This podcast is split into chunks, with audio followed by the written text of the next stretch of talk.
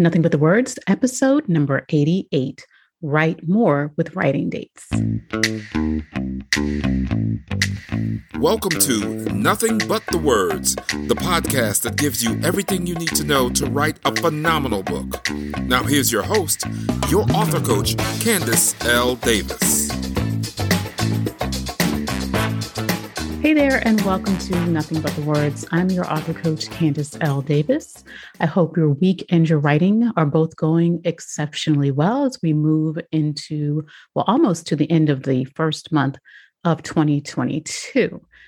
We're still in it though. And as I record and release this podcast episode, I'm still crafting some of the resources that I want to offer this year. Now, in 2020, skip 2021. In 2020, my goal for the year was to create half a million dollars in value for my clients and for anyone in my space who wants to write a truly solid, valuable book. And so, of course, I created my own measurements for that value, of course, but by my estimation, I met and exceeded that goal. I definitely exceeded it.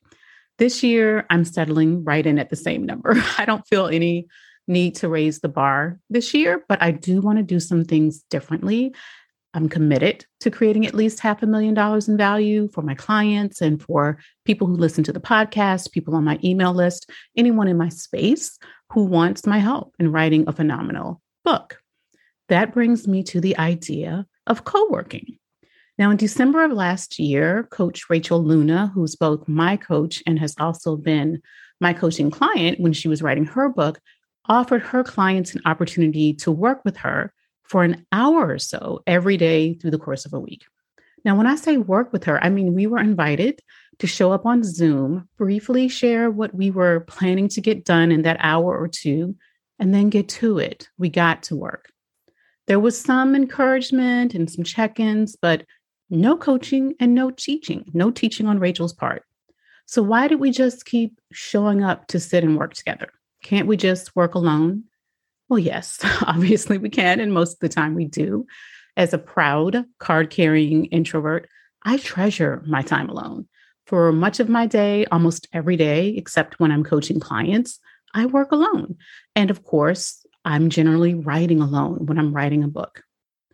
But pre pandemic, I also had a pretty consistent habit of going out to work. I worked in the lobbies of nice hotels on occasion, but most often I worked in my favorite cafes. In fact, I had one favorite cafe. It was a huge space here in Atlanta with lots of tables and lots of outlets and extension cords for those of us who needed to plug up. So I rarely had to wait for a great place to set up and write. Some research has shown that working in an environment with moderate ambient noise can actually be good for your creativity. In fact, I'll sometimes play a YouTube video or an app with a coffee shop noise here at home when I'm working. That can be just a great way to settle into the writing zone. But my experience has taught me that it really is true for me that it does work to have that ambient noise. And that's why I spent almost every Saturday and Sunday working at that cafe. Skip over the fact that that, that, that means I was working seven days a week. Don't worry about that. However, I've also found you can get similar benefits with or without the ambient noise. When I logged on to Rachel's co working sessions, I was there with a clear focus and a task to complete, and so was everyone else. And I didn't bring any ambient noise to the process. In fact, once we got started working, we all pretty much went on mute, so any noise we made wouldn't disturb the other participants. I sat in silence in those cases when I was working, and it worked well for me. So even though we were all working on our own projects, and even when I didn't even know any of the other attendees, there was still a sense of teamwork and support when we showed up to work together. I was also much less tempted by distractions for whatever reason, like scrolling through Instagram or research rabbit holes. It could just be that, you know, I felt like I owed it to my coworkers to show up and really get down to business. It could just be the energy that was created in that space, the expectation that was created in that space didn't really matter to me. What the reason was, I was much less distracted and much more focused. Now, if your writing routine is already consistent and productive, then I don't suggest messing with it. Stick with what works for you. If, however, you're not writing as often as you would like to be, if you're not making progress the way you want to with your book, then you might consider getting out of your writing silo. I am a huge proponent of getting feedback on your writing, but that's not what I'm talking about here.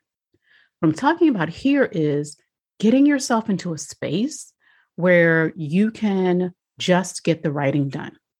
Obviously, we are still in a pandemic. So, working in coffee shops really is not the best option for most of us, especially in colder weather when we are forced to be indoors. Luckily, we have virtual options that are just as effective. If you want to get out of your writing silo and take advantage of a group energy, there are several ways you can do it.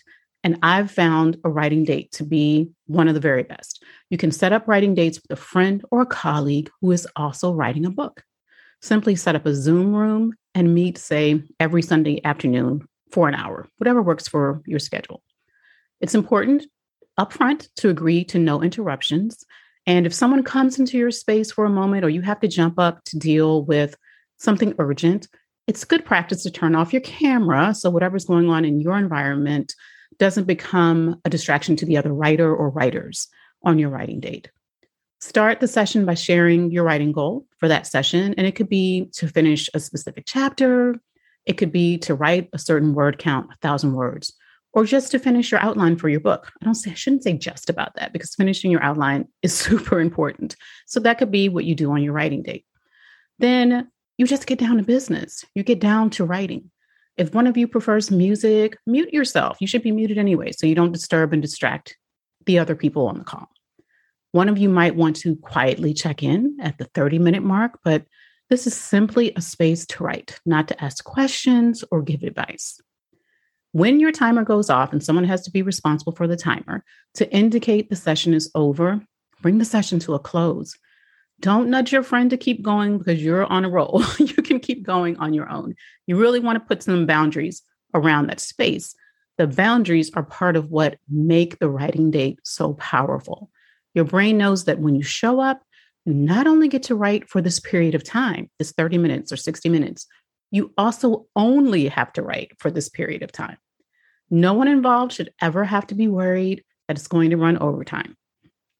Now, you may want to set aside five or 10 minutes at the end to share your progress. Did you hit your goal? Did the writing come easily, or was this a more challenging writing session for you? Did anything come up that you want to share? And if you're really comfortable with each other, you might take a moment to read a couple of paragraphs or a page of your writing out loud. that part can be scary, especially if you're not used to sharing your writing in progress, your work in progress with anyone.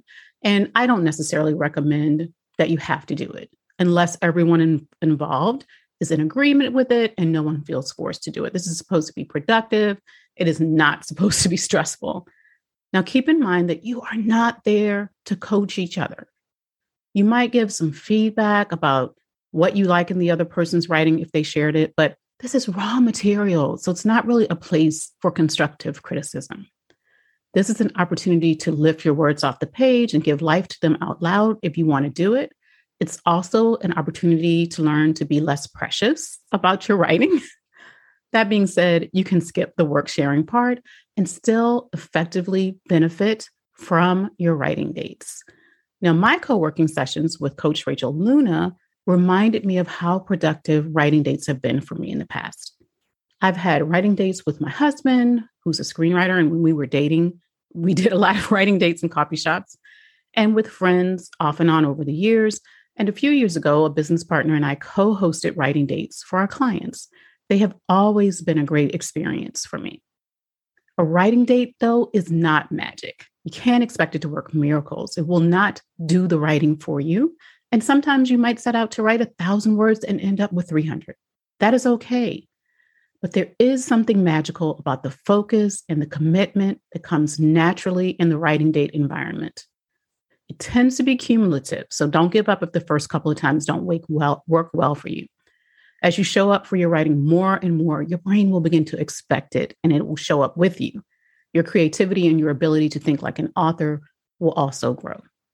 Now, you can certainly set up writing dates on your own. It is not complicated, it just requires some commitment.